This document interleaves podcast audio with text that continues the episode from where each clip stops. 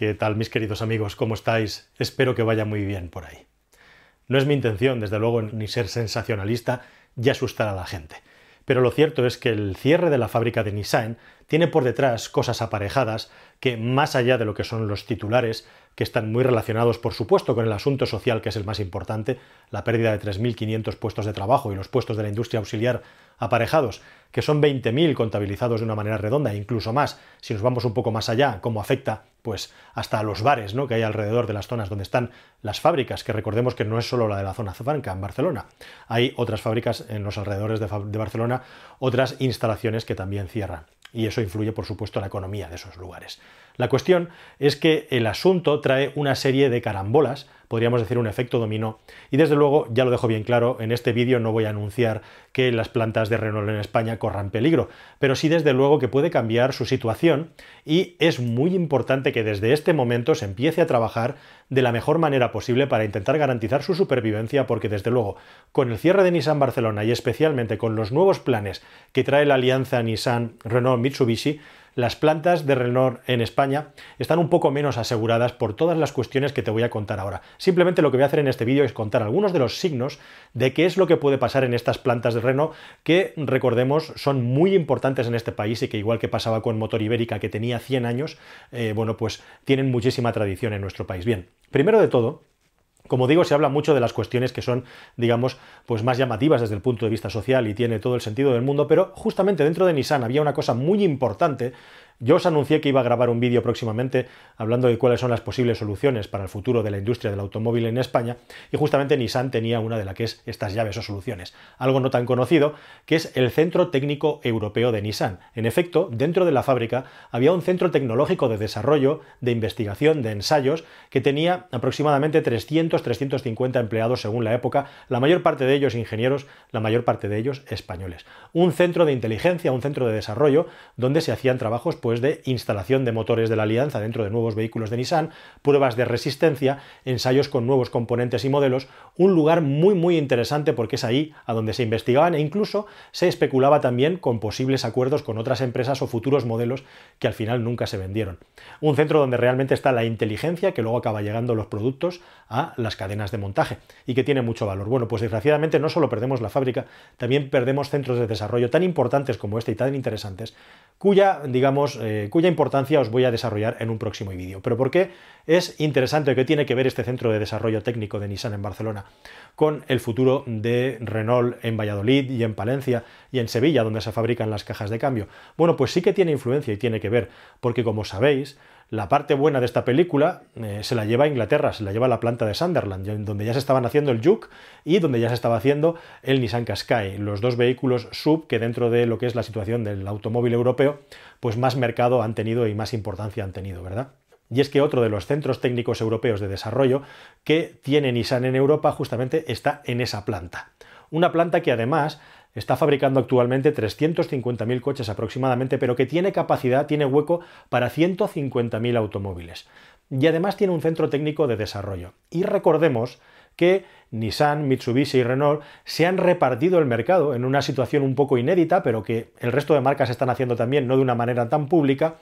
teniendo en cuenta dos criterios básicos cuáles son las competencias que las marcas tienen más desarrolladas y más importantes en su núcleo, cuáles son las tecnologías automotrices que cada marca es líder o que tiene mayor facilidad para desarrollar y cuáles son los mercados donde son más fuertes. Así que este centro técnico de Inglaterra cobra importancia en el sentido de que Nissan en España ha perdido el centro técnico que tenía. Y ahora estos desarrollos técnicos se hacen en una planta que además tiene ese exceso de capacidad, como digo, de 150.000 vehículos que bien podrían venir de las plantas de España, de Valladolid y de Palencia. ¿Cómo están organizadas ahora mismo Valladolid y Palencia? También hablaré de Sevilla. Bueno, pues actualmente en Palencia se están fabricando el Megan y el Cadiar, mientras que en Valladolid se están fabricando el Captur y también se fabrican motores. Tenemos el Megan y el Callar, dos productos eh, consolidados, dos productos maduros, pero aquí está el primer foco, digamos, de preocupación o quizá uno de los más importantes, el Renault Callar. Dentro de esta nueva alianza, dentro de esta nueva reorganización dentro de Nissan, Renault, Mitsubishi,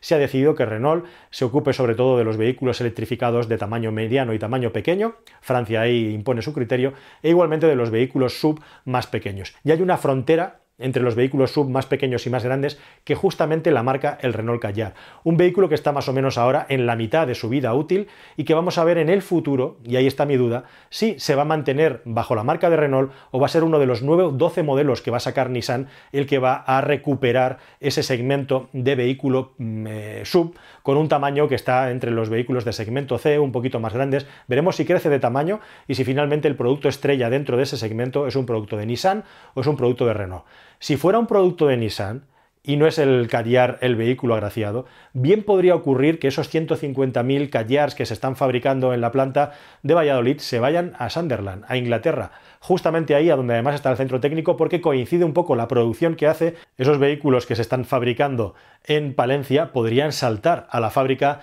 de Sunderland porque justamente esos 150.000 aproximadamente que tiene de capacidad la planta inglesa son los que se producen en la planta de Palencia. Os pido por favor que os suscribáis porque nos queda la tercera parte del vídeo en el que vamos a intentar contar cuál es ese New Deal español para salvar a la industria del automóvil y si es posible potenciarla. Suscribíos porque van a pasar muchas cosas interesantes en próximos vídeos como lo que os estoy contando aquí, que desde luego no lo quiero dejar a medias. Así que ya lo sabéis, si no lo habéis hecho todavía, botoncito de suscribirse y campanilla para no perderos ni un solo vídeo. Así que si esto sucediera, la planta de Palencia podría quedar bien tocada. El otro producto que le queda es el Megan, un coche que se vende mucho, que es un producto superventas, pero mucho menos importante ahora con la moda de los sub de lo que era antaño. Así que ahí está esta situación peliaguda eh, que veremos cómo se maneja en el futuro. Cuánto, como digo, de aquí a dos, tres años el Callar llegue al final de su vida útil y sea sustituido por un modelo, ya veremos, si de Nissan, si de Renault. Mientras tanto, en Valladolid se está fabricando el Captur. Afortunadamente, el Captur es un vehículo completamente nuevo con la plataforma del nuevo Clio, un coche, por cierto, que tiene una plataforma excelente, que además va a tener por primera vez una versión híbrida enchufable y es un coche que va a ser un superventas. Es el vehículo prácticamente que más se vende ahora mismo en España, un sub del tamaño de ese vehículo, del nuevo Captur, con lo cual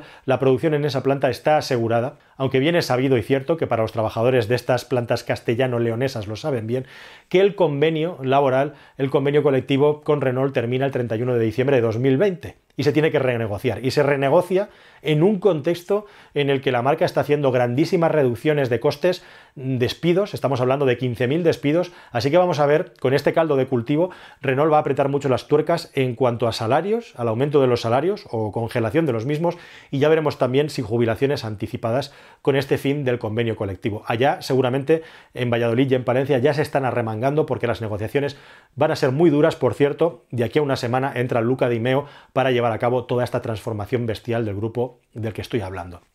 Y por último, en cuarto lugar, o penúltimo, mejor dicho, porque me queda Sevilla, en Valladolid se fabrican también motores, es una planta de motores. Con toda esta reestructuración es posible que se unifiquen muchos motores y se quiten referencias a corto o medio plazo. Hay tres puntos en los que está incidiendo Renault para ahorrar. Uno de ellos es simplificar todos los desarrollos de ingeniería. Se va a hacer una ingeniería mucho más virtual, se va a invertir mucho en desarrollos en 3D, se va a invertir también mucho en algo muy parecido a lo que ha hecho PSA, reducir muchísimo las referencias de producto y de componentes, con lo cual los motores se van a ver afectados también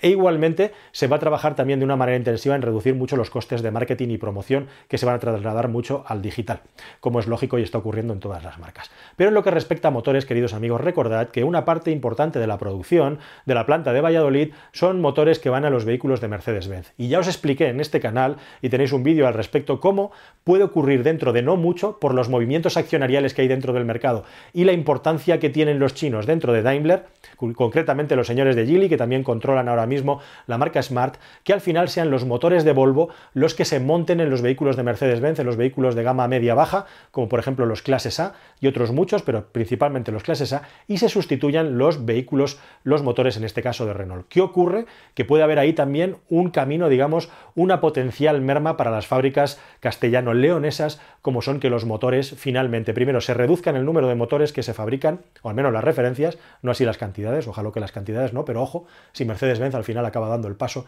de casarse con Volvo, cosa que puede ocurrir en un plazo de aproximadamente uno o dos años. Lo veremos. Y por último nos queda Sevilla, nos queda la planta de cajas de cambios que es importantísima, ya es una referencia en la marca. Ya os estuve contando en el vídeo anterior que, bueno, pues hay una transición clarísima a la electrificación y que vehículos, incluso el primer sistema, digamos, híbrido que trae con fuerza Renault, que se va a montar en el Clio para empezar, pero seguramente también en el, en el Captur y en otros modelos, prescinde de cajas de cambio. Y esta es una tendencia que va, sin ningún duda, sin ninguna duda, hacia el futuro y el que es que el hecho de que las máquinas eléctricas poco a poco en muchos modelos electrificados van a ir sustituyendo las cajas de cambio convencionales. Y en el anuncio que ha hecho la responsable de Renault que provisionalmente está al cargo hasta que Luca Di Meo, por sus cláusulas de confidencialidad, pueda coger las riendas de Renault, que es ya, han dicho que van a reducir también mucho el número de referencias y de desarrollos de cajas de cambio. ¿Cómo pueden afectar estos dos factores a la fábrica de Renault en Sevilla? Pues lo veremos, pero desde luego la tendencia es a la simplificación y a la reducción de producto en lo que se refiere a las cajas de cambio.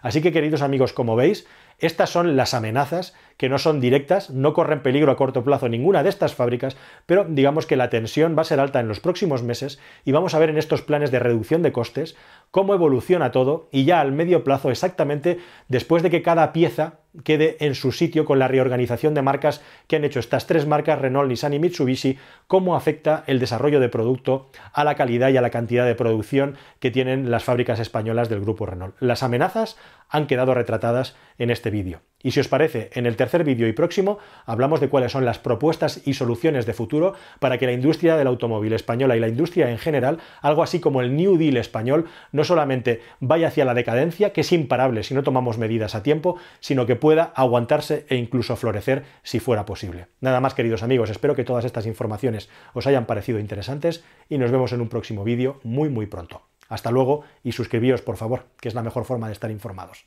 Adiós.